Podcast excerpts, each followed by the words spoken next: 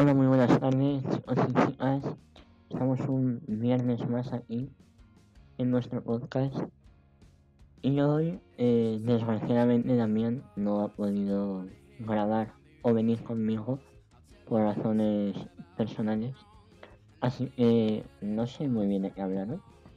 Os puedo contar mi semana y así, mm, bueno, os entretengo un rato.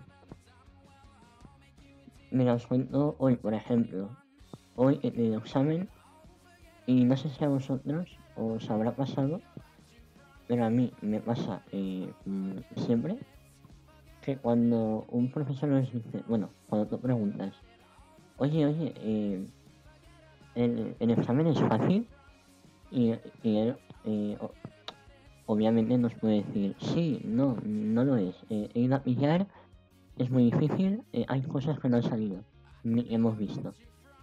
Pero os dice, si has estudiado, claro, eh, claro, es fácil. Mm, a ver, eh, profesor, profesora, eh, dime claramente, eh, es fácil o es difícil, porque luego, en ese mismo examen en el que él ha dicho, si habéis estudiado, sí, y él os ha dicho que si estudiéis X páginas X contenidos, pues él os pone eh, el cuadradito de la página X que no habéis dado, eh, os ha dicho, miradlo por encima y... Pero bueno, eso no va a entrar al examen, no es muy importante. Pues en el examen entra ese cuadradito. Y luego estás tú, en medio del examen, viendo, con- se le queda una cara de tonto, diciendo, joder, eh, si esto no, ha- no ha dicho ello. El caso, cuando haga el examen, le digo, le digo, oye, pero esto mm, no lo hemos dado. Y me dice, "Me- mentira, he dicho, profesora, eh, esto nos dijiste que no hacía falta estudiarlo mucho. Y me dijo, pero como, pero como, si yo dije eso, no, no, no, eso era súper importante, súper importante. Eso sí, que no te lo hayas estudiado o que no te lo hayas mirado suficiente, es tu culpa. Eh, fatal, o sea, ese momento le quería, me quería morir. O injusto todo. O también, no sé si, si a vosotros os pasa, bueno, vengo a desahogarme un poco. Em, a vosotros no os mandan muchísimos libros para leer, porque a mí, en un mes que llevamos, mm, o dos, como lo quieras contar, de instituto, me han mandado cuatro libros, pero son unos tochos de libros y de trabajos que hay que hacer relacionados con esos libros. Por ejemplo, ya me dirás tú para qué sirve un libro sobre la historia de dibujo técnico. O sea, mm, a mí no me interesa saber la historia de por qué a un señor se le ocurrió eh, hacer dos arcos, uno en cada punto de la recta y así tiene una mediatriz. O sea, no. A mí esas cosas, pues, eh, me importan muy poco. Mm, Con que las sepa hacer, me vale.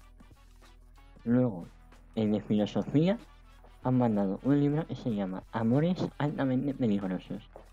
Eh, yo no sé si el universo va en contra de mí, pero yo no sé por qué. Ese libro clava a la perfección casi todo lo que nos pasa a la miel y a mí. O sea, es increíble. Luego, uno del castellano está escrito en, en castellano antiguo, que no lo entiende ni su prima. O sea, es la Celestina. eh, muchos de vosotros supongo, eh, os la habréis leído. Yo también el, año pasado, pero este año me la tengo que leer. En, en eso, en castellano antiguo. Entre que no entiendo nada, entre la historia hasta que la pillas es un poco tueste, porque es la verdad, es un tueste. Eh, es increíble. Luego, sobre la Celestina hay que hacer unas anotaciones. Es como un comentario de texto sobre todo el libro de la Celestina. Con anotaciones, eh, o sea, todo lo que tiene un comentario de texto, pero con la Celestina, que fácilmente puede tener sus 200, 300 páginas fácil. Y eso entre, no lo entiendo, entre hay que hacer eso, entre eh, hay muchos exámenes, muchos deberes y tal, eh, no llego, ¿eh? O sea, mira, yo tenía, bueno, tenía, mm, tenía ganas de, de empezar el curso, pero ahora, eh, como todos, estoy deseando que se acabe ya. Aunque no sé si es peor acabar, porque que viene viene segundo de bachiller, que madre mía, no sé vosotros, pero yo, a mí ese curso me, me impone muchísimo y solo de, pensarlo ya me, ya me agobia bastante.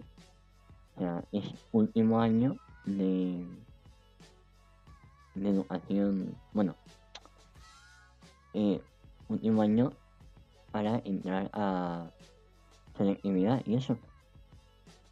Eh, esos exámenes son, eh, o lo, he dicho antes, me ponen muchísimo.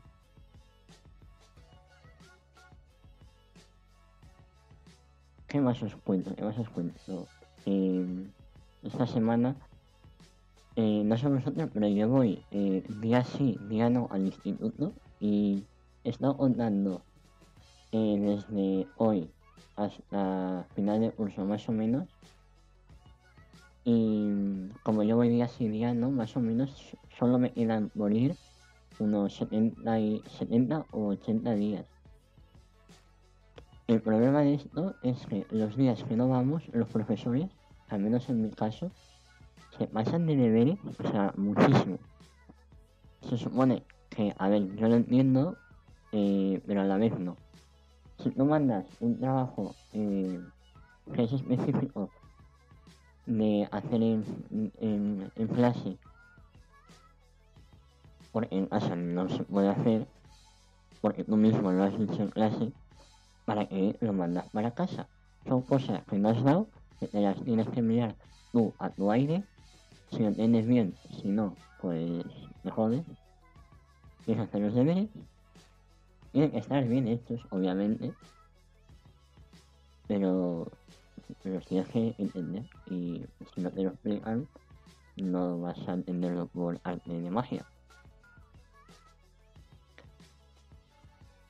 Y bueno, eh, ya no os voy a contar más sobre mi vida porque seguramente no os interese o digáis eh, qué coño me está contando este, no me interesa su vida.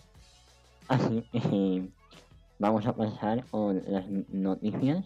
Eh, hoy yo voy a hablar sobre noticias sobre eh, automovilismo. Hoy, eh, otro día puedo hablar perfectamente sobre noticias de fútbol.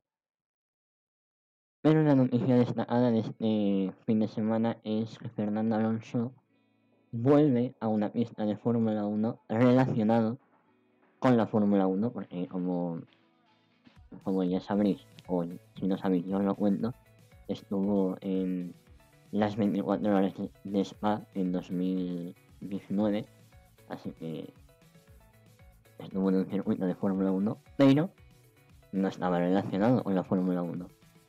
Así que este fin de semana no está, está con el equipo Renault, equipo que le brindó sus dos y únicos campeonatos mundiales, que en mi, en mi opinión se merece muchísimos más, pero por sus tomas de decisiones pues no fueron las más acertadas.